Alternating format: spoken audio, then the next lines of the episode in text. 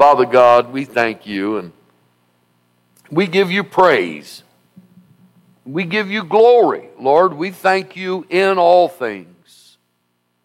James Merritt was teaching this morning, Lord. He said that we are to give you praise and we are to give you thanks in all things. And so we do that this morning, Lord. Even when we don't feel good, even when things aren't right, Lord, and it looks like the world has turned upside down on us, we still give you thanks and we still give you glory. For the joy of the Lord is our strength. And the only strength that we have is you, Father. And we give you praise for that. And everyone said, Amen. You may be seated. I'm going to start out this morning in 1 Corinthians chapter 2. And I'm going to start with verse 1. I don't know how long I'm going to preach this morning. I know some of you are hoping that I don't preach too long. And then some of you are saying, preach all day. No, there's not, none of them in here that are going to say that. Okay. All right, here we go. Is there anybody here that wants me to preach all day? Thank you, Marie. Amen. my, you know, an evangelist come to my dad's church and he said, uh, How long do I have to preach? And Dad said, You can preach all night if you want to, but we're going home at 9 o'clock. you know, so, amen. Praise the Lord. Okay, so here we got 1 Corinthians. And I'm just going to go verse by verse. And uh, hey, would you put up the first 10 verses and I'll read those and then we're going to expound on them if we can. And I, brethren, when I came to you, came not with excellency of speech or of wisdom declaring unto you the te- or of wisdom declaring unto you the testimony of God. For I determined not to know anything among you save Jesus Christ and him crucified. And I was with you in weakness and in fear and in much trembling.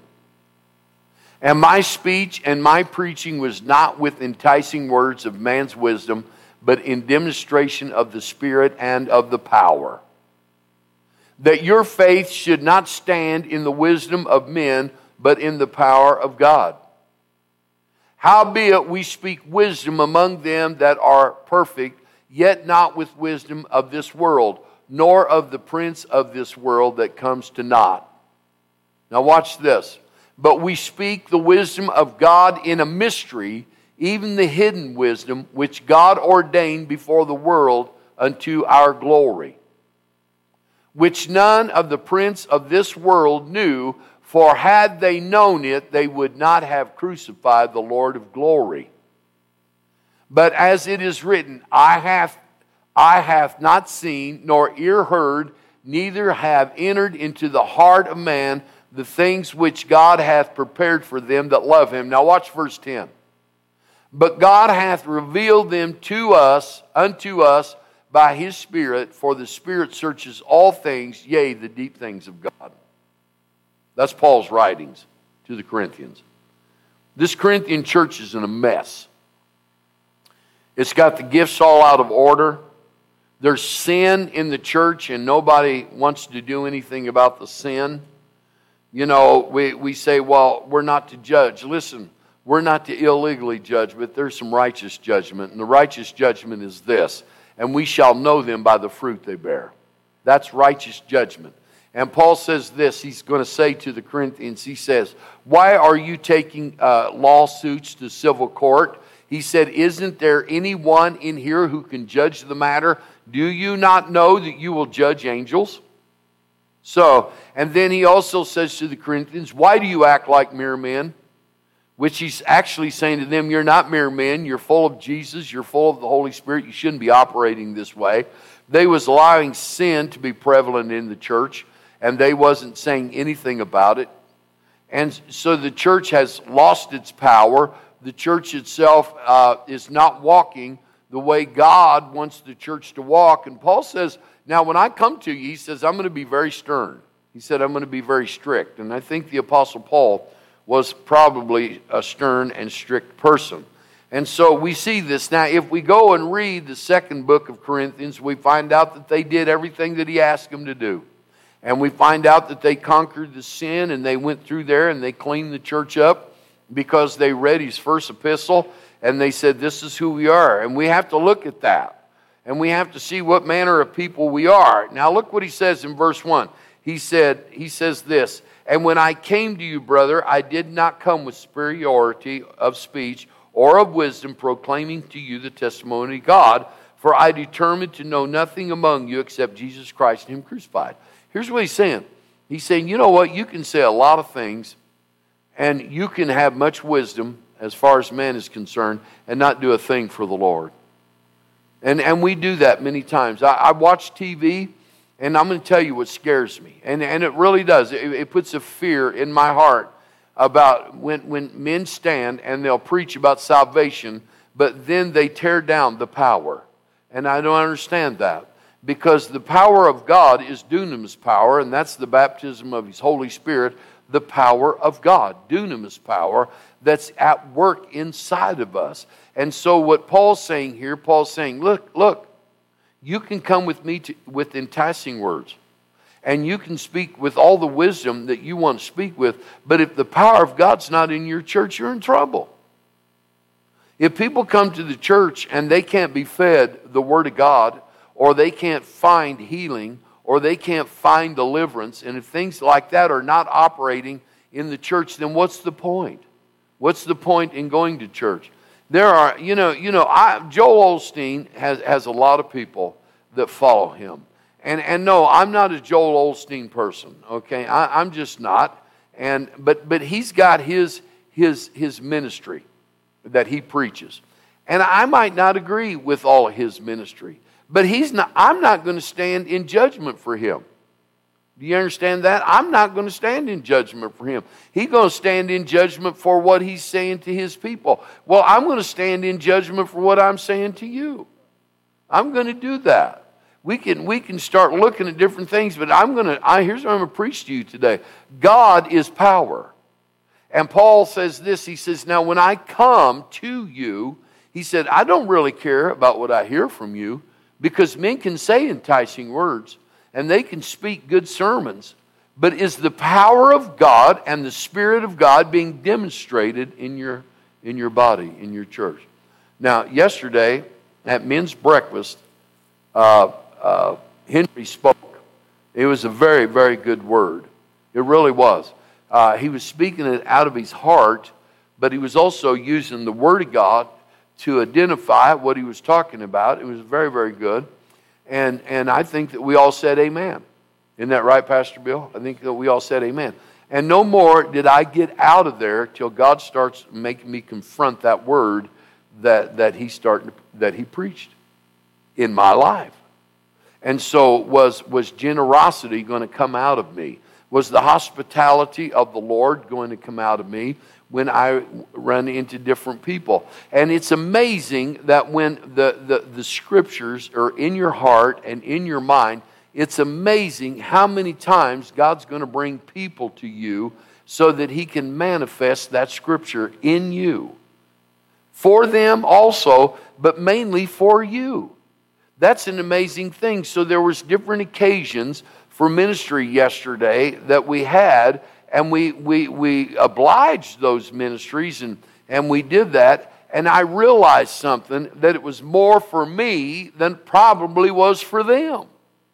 And so we're, we're at Warsaw and we're walking along the river. My wife and I, we like to go to Warsaw and we like to eat down there and we like to just walk on that river. It's a beautiful thing. When this guy comes, he, he's tooting his horn and I look behind me and there's this, this young man I'm going to guess in his 30s, and you can tell that he's homeless, and he's riding a bicycle, and down and behind him he's got a little cart with all these earthly possessions in that cart, and he goes and he stops, and he uh, he's, he's he's taking a rest in the shade under the tree, and and so I'm walking with my wife, and the Lord said, "Now what are you going to do?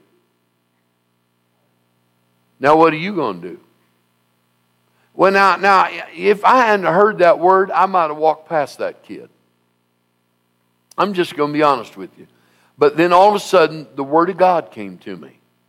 And I realized at that time, that guy was there for a purpose, but not, and, and I blessed him because the Lord told me to bless him. And no, he wasn't a Christian.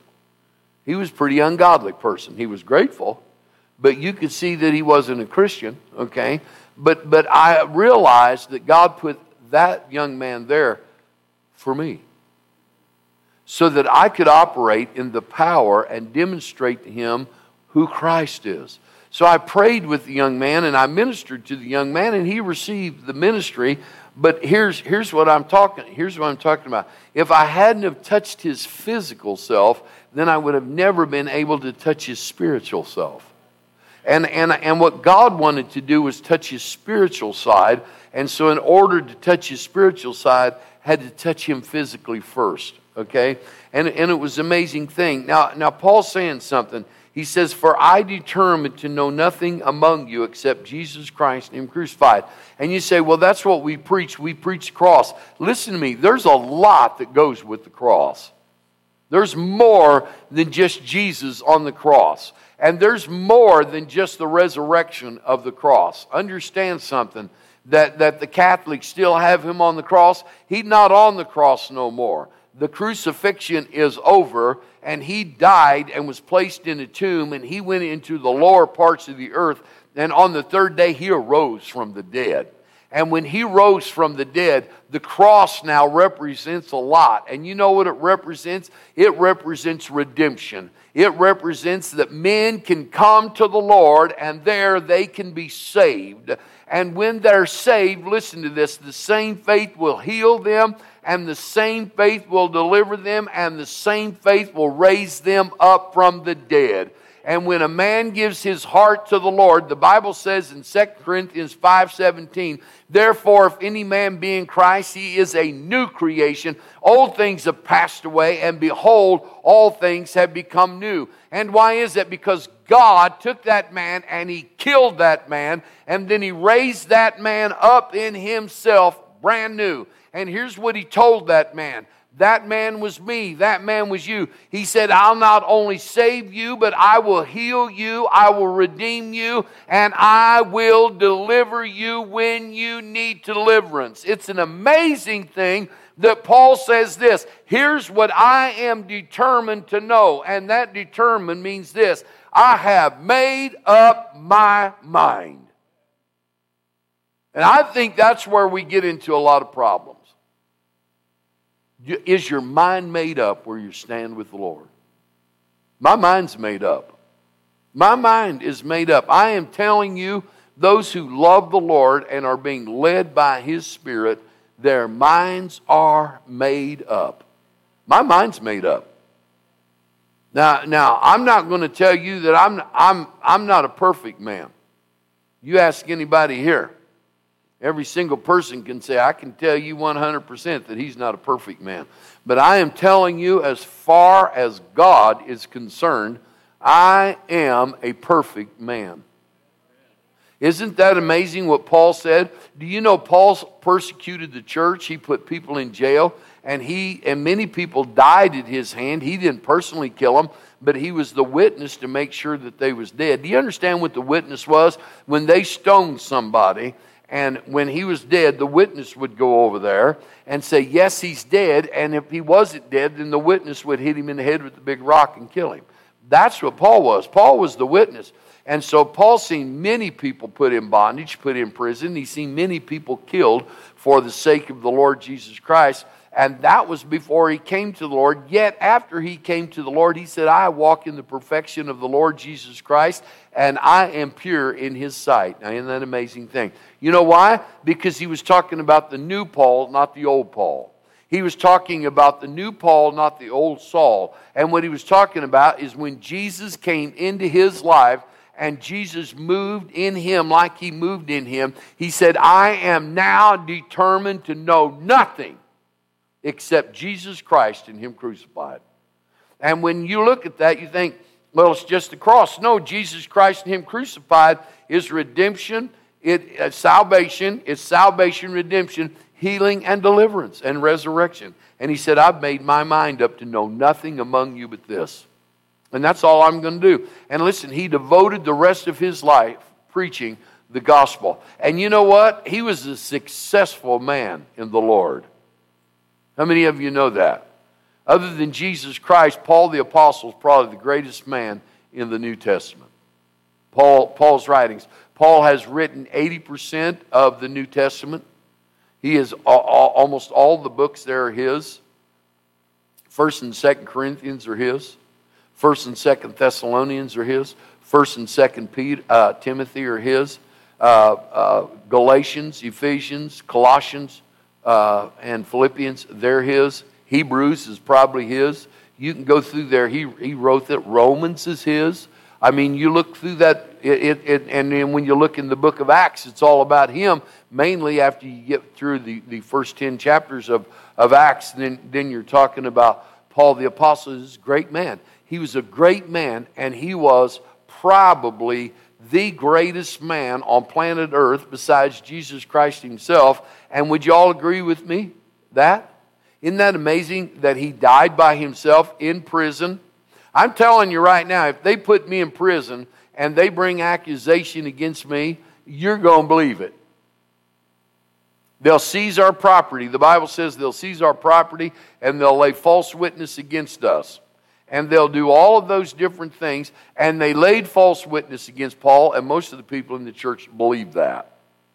His credentials as an apostle was always being challenged. They always were.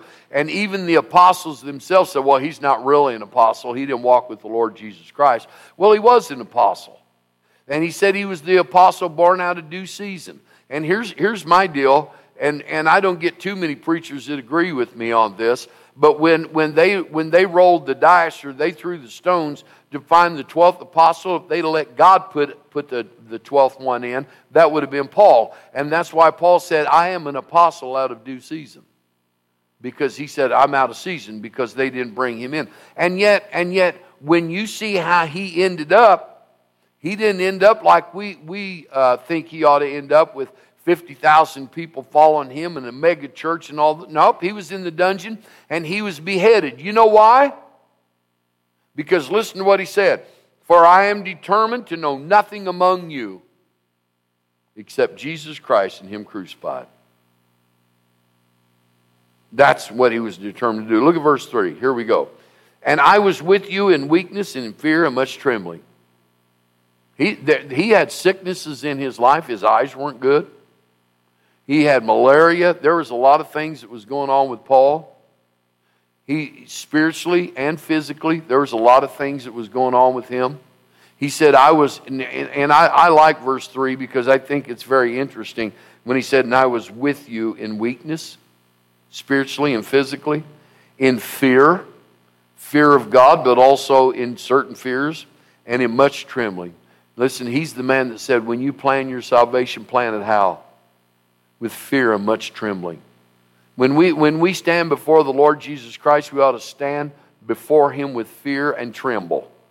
I am telling you, you say you love Jesus, right? And I love the Lord, but I'm going to tell you, if God, if God just exposed Himself right here, right now, you're not going to be sitting there. Where do you think you're going to be? I think you're probably going to be on the floor with your face buried as far in the carpet as you can get it. When Paul, when, when John the Revelator is gone up into heaven, it was an amazing thing. He, he bowed before an angel. He stood in so much trembling. He didn't know what to do, and that wasn't God Himself. I'm going to tell you if the, if the glory of the Lord came in here and we said, Man, the glory of the Lord was in the church today. No, it's not. The anointing's here, and it's weighty, and we feel the anointing. But if the glory cloud of the Lord came into this church, I guarantee you it'd either run out of the door scared half to death, or you'd be on your face as low as you could get. Let me ask you something about this man. This man, for 14 years, was taught by the Holy Spirit. 14 years. He saw him. He saw Jesus. Paul the Apostle talked to him. Jesus would come and talk to Paul. Read it in the book of Acts. Read it. I mean, when, when we see the, uh, the uh, when we see Paul uh, on the Damascus Road and we get a picture of uh, uh, Saul, Saul, why do thou persecute me? You don't get the whole picture until he's before Agrippa. And then you get the whole picture of what Jesus said to him when he's before Agrippa. Man, he goes into detail. And then when, when Paul's life is threatened, Jesus comes to him and says, You need to get up here, get out of here. It's an amazing thing. This man knew Jesus. And let me tell you something. This man was taught by the Lord. This man physically saw him. This man was physically taught by him. And listen to what he did. He said this He said, I was with you in weakness and in fear and in much trembling. I, I don't know that he ever got used to being around Jesus, you know, but I know that God touched his body, his soul, and his spirit. And I know that God touched him physically and mentally and spiritually. And you know, he might have been very, very comfortable around Jesus. I don't know how I'd be. I, I don't know how I'd be. If Jesus came in here right now and stood before me, I'd probably say, You need to take over. And I'd probably sit down. Isn't that right? I don't know how I'd be. Here's all Paul here's what Paul said. He said, I know nothing except this Christ and Him crucified. And that sounds really elementary, but when you get into it, it's really something because it, it encases so many things. And in verse 4, and he says, And my message, my preaching, were not in persuasive words. His message was the cross, his preaching and his teaching was Romans 10. Hey, Deb, would you bring up Romans 10, 15 through 17? I think I give it to her. And how shall they preach except they be sent? As it is written, How beautiful are the feet of them that preach the gospel of peace and bring glad tidings of good things. But they have not all obeyed the gospel. For Isaiah saith, Lord, who hath believed our report? So then faith cometh by hearing, and hearing by the word of God. It's an amazing thing. Paul, Paul said, I didn't come to you preaching persuasive words. He said, My message, that's what I'm sending out to you today, and my preaching, that's what he was teaching them. He said, Now look what he says in verse 4 And my message and my preaching were not in pervasive words of wisdom, but in demonstration of the Spirit and of power. Listen, how beautiful are the feet of those who preach the gospel. Everybody say amen to that. So if you're saved, you're a preacher. You might not be a pastor, but you're a preacher because you are talking to people about the Lord Jesus Christ. And how beautiful are the feet of those who preach the gospel, which means every single one of us are preachers. Everyone who is in the New Testament church is a preacher. But do we walk in power and demonstration, or do we walk in per, persuasive words? Many of us like to think that we're theologians, and many of us like to think that we know the Bible front, backward, and forward and backward, and we don't, by the way. But that's what we want people to think. Listen to me. Paul wasn't worried about that. In the first chapter of the book of Corinthians, he says, Some are of Apollos, some are of me, some are of Jesus Christ. He said, I don't care. He said, As long as the word of God is being preached, let it be preached.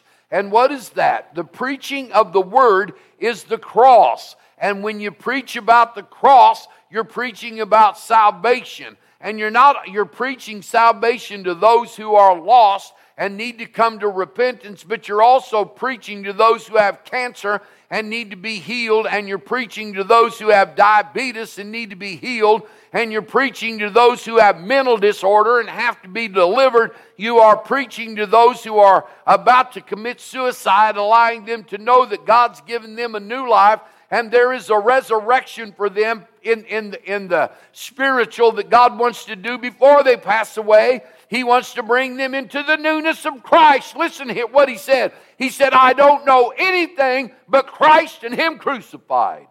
Praise the name of the Lord. He said, When I come to you, I want to see your power. He said, I'm not going to. Was he persuasive? Man, here's what Peter says about Paul. You ever, you ever read about what Peter said about Paul? He said, Man, his stuff's heady. That man, it's deep. I mean, you, you, you, when I taught the book of Ephesians to my t- Tuesday night Bible study, it took me four years, and we didn't get it all. Ephesians, man, what a book in Christ. Colossians, what a book in Christ. To the Philippians, wow, what a book. And then you take the book of Galatians that teaches us that we're not governed by the law, we're, we're justified by the blood of the Lord Jesus Christ. What a man. And what, what, uh, but he said, listen, he said, I didn't come to you with per, per, persuasive words. I'm not coming to you with the wisdom of men. I'm coming to you in the power of the Holy Spirit. It's an amazing thing to me when he looked at those Corinthians, he looked at Hosanna, and he said, Do you understand that you're not mere men? He says, Why do you operate like mere men? You know what a mere man is? A mere man is one that goes along every day and does the same thing over and over and over again and usually operates out of his flesh, usually operates out of his carnality. Even though he might say he's a born again Christian, he just goes on. He's just a mere man. What's that? Breathes and eats and does everything that he does. That's a mere man. But Paul says this to them. He said, Do you not know that you're not mere men? So why do you act like a mere man? Because don't you understand Christ is in you, the hope of glory? And as Christ is in you, then He put His power inside of you. He put Himself inside of you. Do you not understand? Not only did He put Himself inside of you, but He baptized you with Himself. It's an amazing thing. He said, Do you understand that you're operating like mere men, but you're not mere men? And what's interesting is when we stand before the Lord on that judgment day, He's going to say, Why did you operate as a mere man? When I give you all the things so you didn't have to. he said, Listen, he said, When I came preaching to you, he said, I did not come with pers- per- persuasive words. He said, But I came to you with a message.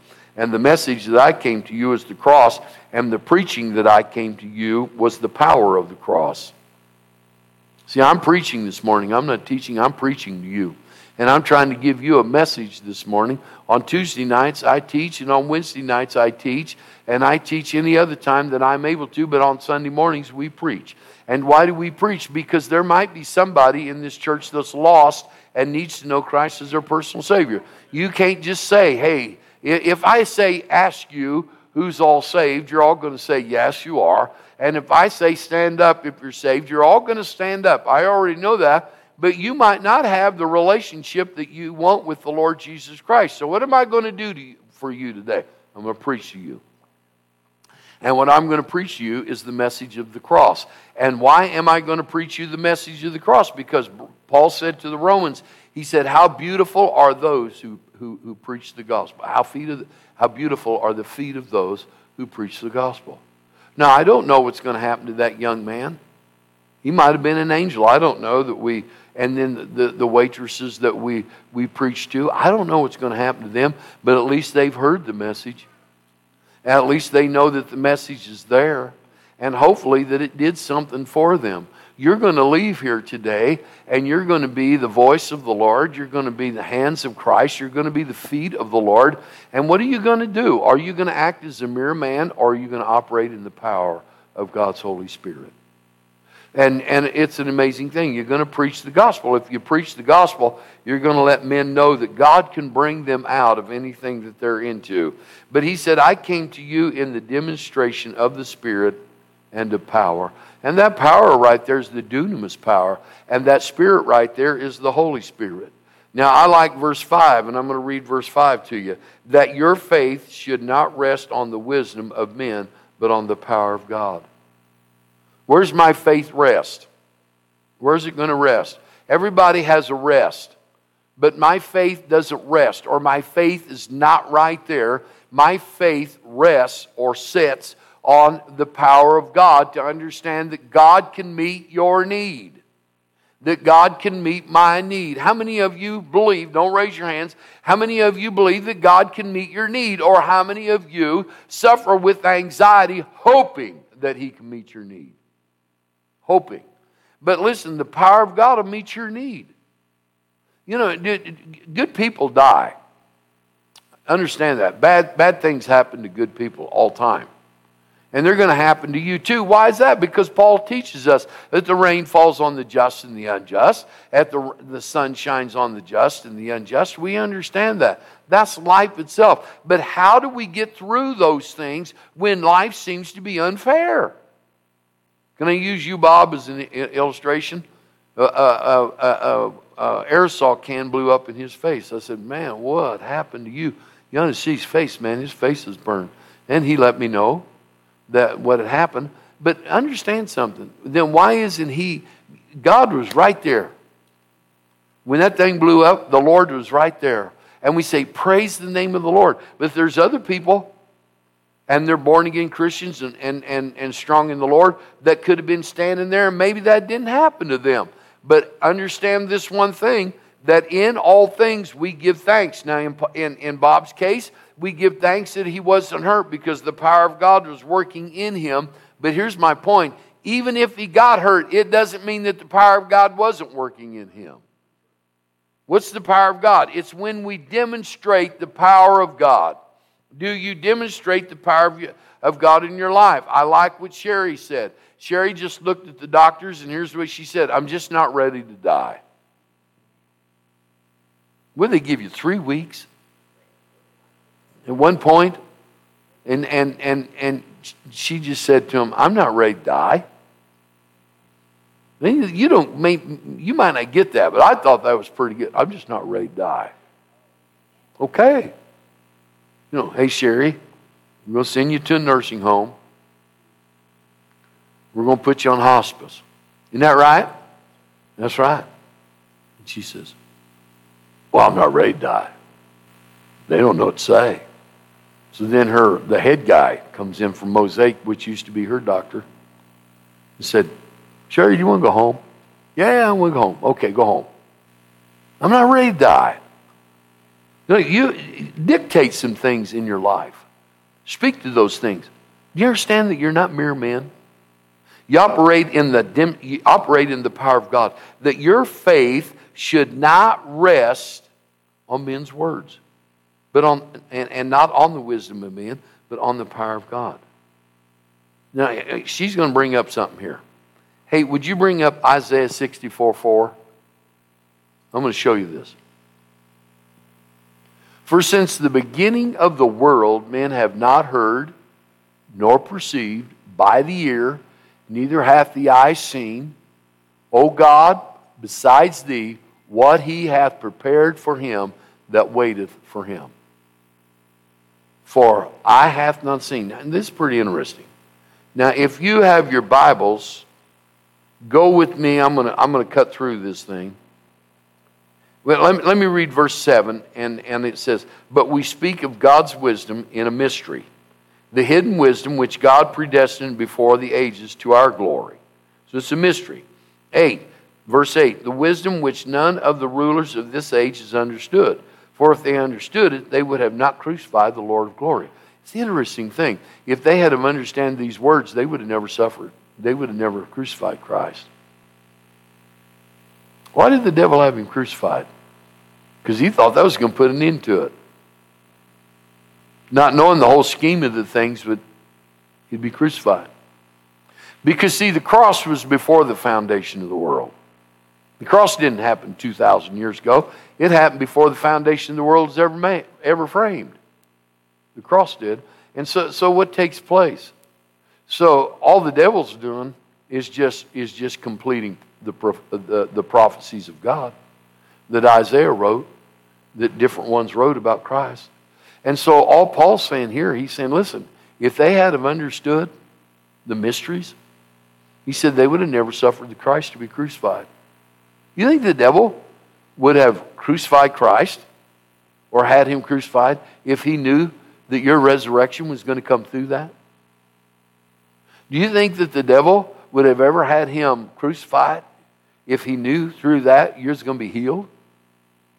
Or do you think he would have ever have him crucified if he knew that you was going to be delivered from drugs, from any addiction, or, or any demonic spirit that grabbed a hold of you? Do you think that he would have had the Christ crucified if he knew there was a resurrection day coming in the spirit and in the physical self of a person that they're going to go to heaven? You think that the devil would have had him crucified? Do you think that the Pharisees, the kings of this earth, would have ever had him crucified? Understand this one thing? No. They wouldn't have. And why? Because listen, they had ears to hear, but they couldn't hear. They had eyes to see, but they couldn't see. They, they just couldn't perceive the writings of Isaiah about the Christ in, in, in Isaiah chapter 6 and Isaiah chapter 9, Isaiah chapter 53, Isaiah chapter 55, when he's talking about the Lord. They just didn't have, they couldn't see it, they couldn't hear it, they didn't want to know it.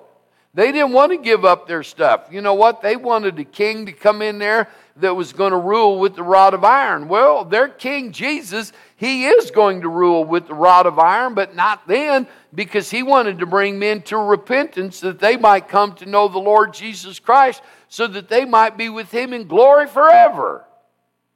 And so he uses the word mystery. He said it's been a mystery to them in the past ages. Why? Because they couldn't see it. They couldn't hear it. Their eyes were blinded and their ears were dull. They couldn't hear. Understand something. The church is almost that bad today. It can't hear, it can't see. But listen to what Paul says. He said, if they had have only known, he said this, he said, if they had have only understood, they would have not crucified the Lord of glory. Look what he says, but just as it is written, things which eye hath not seen, nor ear has heard, and which have not entered the heart of man all that God has prepared for those who love him. Watch verse 10. For to us, God revealed them. For to us, God revealed them through the Spirit, for the Spirit searches all things, even the depths of God. Isn't that amazing, Bruce? But to us, why us? Because we're born again. We're of the family of God. We're filled with His Spirit and understand something. There's nothing going to be hid from the body of Christ. My head is not going to hide anything from my body, and my body is going to get to do everything that my head says. Understand something, God operates the same way. And so, what eye hath not seen, nor ear heard, or neither hath it entered into the heart of man uh, uh, to reveal to them the things that uh, God has given them. Listen to what he says. He says, But to us, he, is to, he has revealed those things. What? The things of Christ. He's revealed them. What are the things of Christ? Salvation, healing, deliverance, resurrection. What else? Be able to walk when we're suffering, to go forward and not go backward. The mysteries of the rapture. Paul has several mysteries. One mystery is Christ in us, the hope of glory. Then he has the mystery of the rapture. He has the mystery of the resurrection. Then he has the mystery of the church. There's seven mysteries that Paul talks about. And you know what a mystery is? It's always been there, but nobody's understood it. It's always been there. Paul said it's right there, but they didn't have eyes to see nor ears to hear, and it hasn't been revealed to them. Why? Because they didn't want it revealed to them. Did people know Jesus when he came? Yeah. There are a lot of, there are many Jews that knew who Jesus was, Messiah. And it's an interesting thing about the, the early church. The early, the early church was comprised mainly of Jewish people. On the day of Pentecost, it was Jews that came to the Lord. 3,000 that next that 3,000 that day and the next day 5,000 came to know the Lord. That's an amazing thing. It wasn't until the 10th chapter of the book of Acts that the Gentiles got to come in. That's an amazing thing. And because, because the, the apostles and different people treated Paul the way they treated him, he took his message of the cross to the Gentiles. And why did he take his message to the Gentiles? Because God said, I'm going to make you an apostle to the Gentiles. And here's what I'm going to do, Paul. I'm going to take out the wild olive, I mean, the, the, the uh, natural olive branch, and then I'm going to graft in the wild olive branch. The wild olive branch is the Gentile, by the way. He said, I'm going to graft them in so that the Jews might become jealous of me and come back to me. The only reason why we're saved and God loves us is to bring back the Israelites to the Lord Jesus Christ who are his chosen people. But guess what he did for us? He said, okay, he said, but I'm going to make you a church. He said, I'm going to make you the bride of Christ. We're the bride of Christ. That's an amazing thing. Now, I know that some men would withhold from their bride, but none of men here would. I know that you wouldn't. So listen to this. He says, uh, for from, for from of, for of the old they have not heard nor perceived by ear, neither has an eye seen what God does, okay, on behalf of those who love Him. It's an amazing thing of what God's doing. So let me, let me conclude with this. For who among men knows the thoughts of a man except the spirit of the man which is in him? Even so, the thoughts of God no one knows except the Spirit.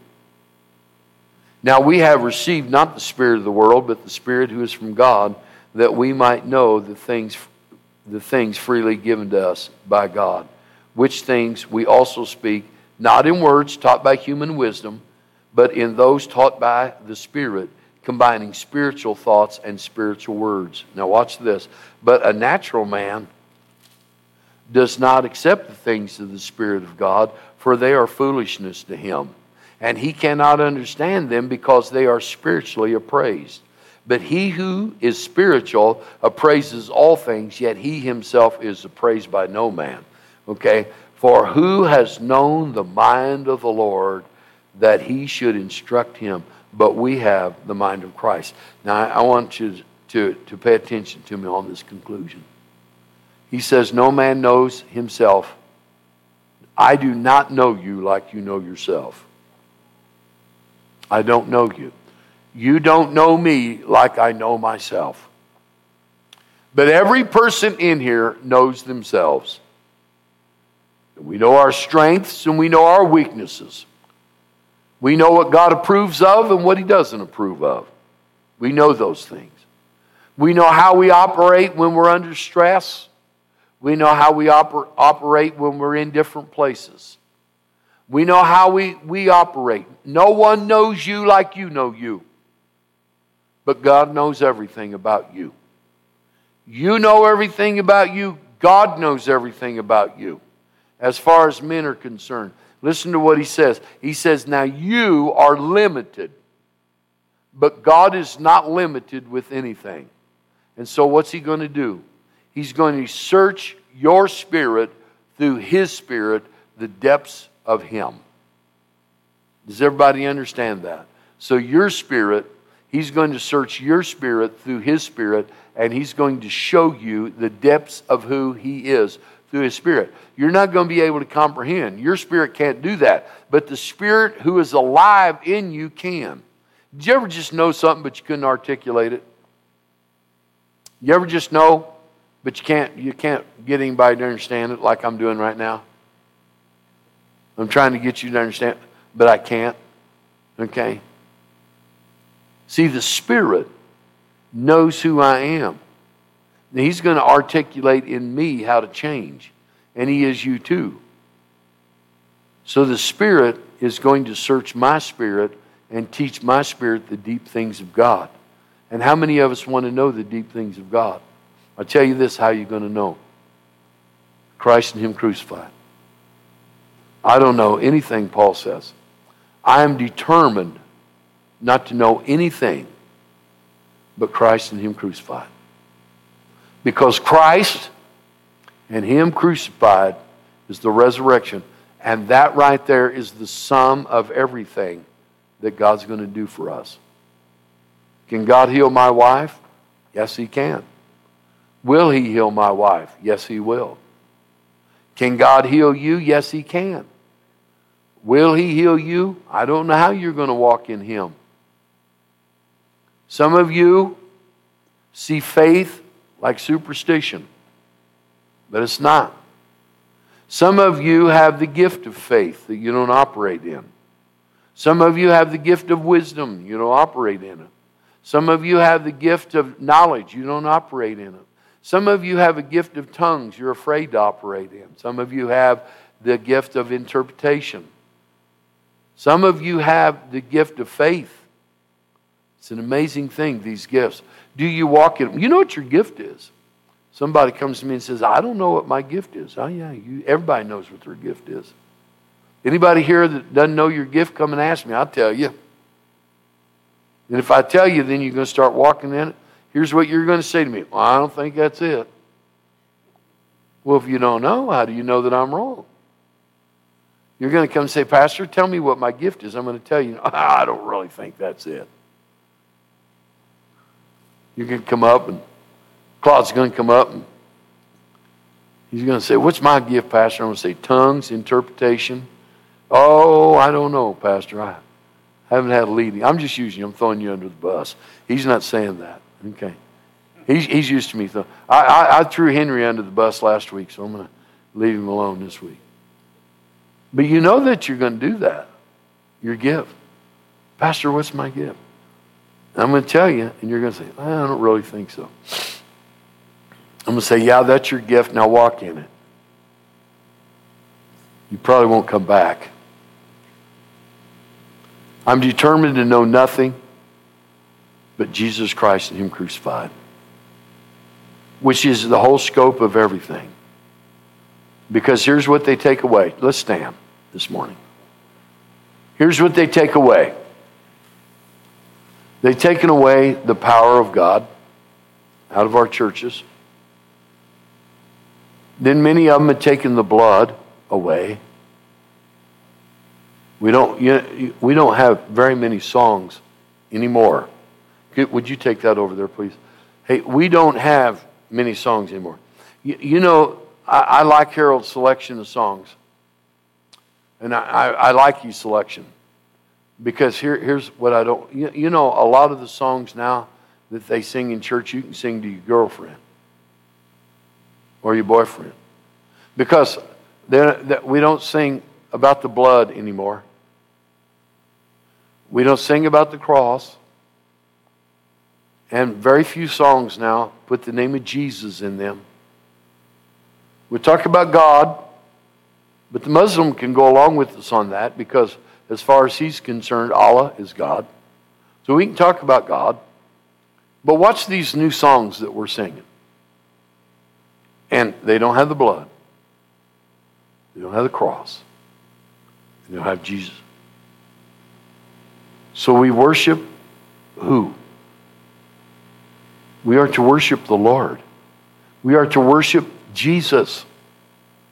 The blood is important, people. Without the shed blood of Jesus, you cannot be saved. And without the cross, there is no gospel. Without the blood. And the name of Jesus is so important and so powerful that the devil trembles when he hears the name.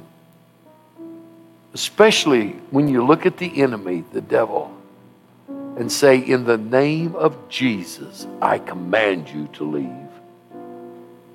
He hates that. Paul said, I don't know anything. And he said, I, am not going to come to you with persuasive words, but I'm going to come to you in demonstration of the Spirit. And what is that? Jesus Christ and the cross, Him crucified. Why crucified? Because listen, He had to die. Is it gory? Absolutely. It's a horrible story. But it's such a horrible story, there's so much beauty in it. Does that make sense? Because of the beauty of the cross. They beat him beyond recognition. They, they hit him so many times 39 times. They didn't do 40 because 40 would have killed him. And they wanted him to die in torment. So I've, I've read some things about it, it says that, that they ripped, actually ripped the skin and the muscles off his back. And you can see his rib cage in the back. They beat his face until you was not able to recognize him. They pulled out his beard. They spit on him. They placed a crown of thorns on him and then took reeds and pushed them down into his skull.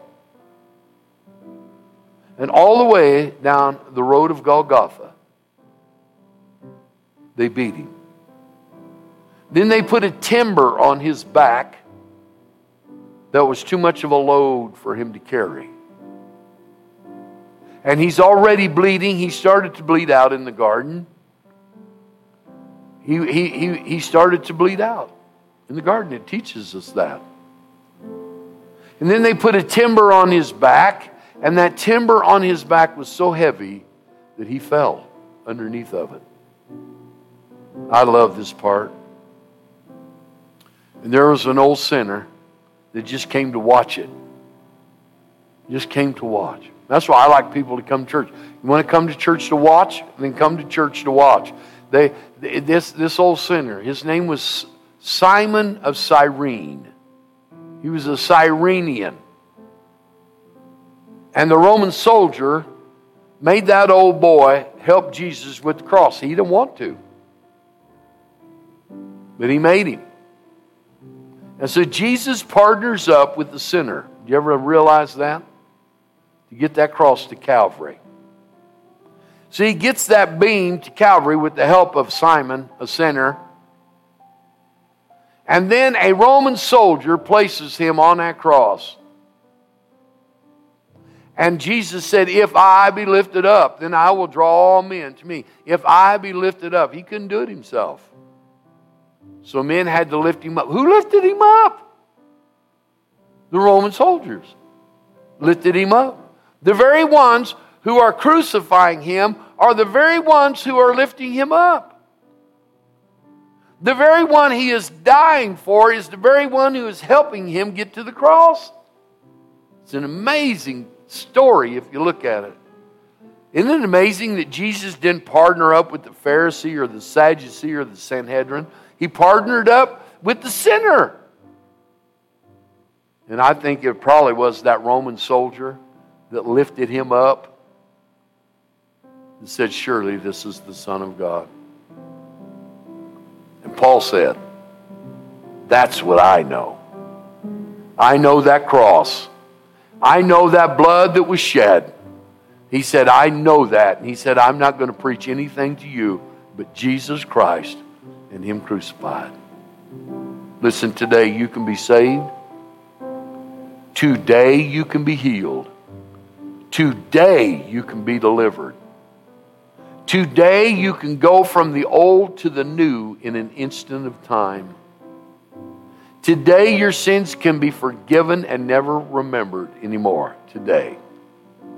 Listen to me, church. You are not mere people, but you are a prophetic people that is filled with the Holy Ghost of our Lord Jesus Christ. And when I say prophetic, here's what I'm saying. If you will just open your mouth, God will put a prophecy in your mouth like you can't believe.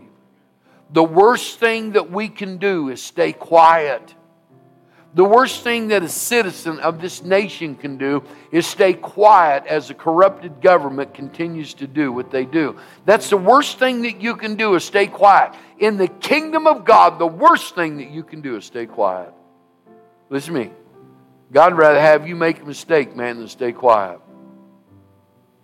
There's times when I go to pray for people, and God says, Not now. Most time I back up when He says, Not now. But there's times when I go to pray for somebody and the Lord says, Not now, and I do it anyway. And instantly I know that I shouldn't have did it, but it's, it's not a foul to where He's just going to bring some kind of disaster to me. Listen to me. What do you want? What do you need? Listen, you are a preacher. And if you would look at your feet, they're beautiful.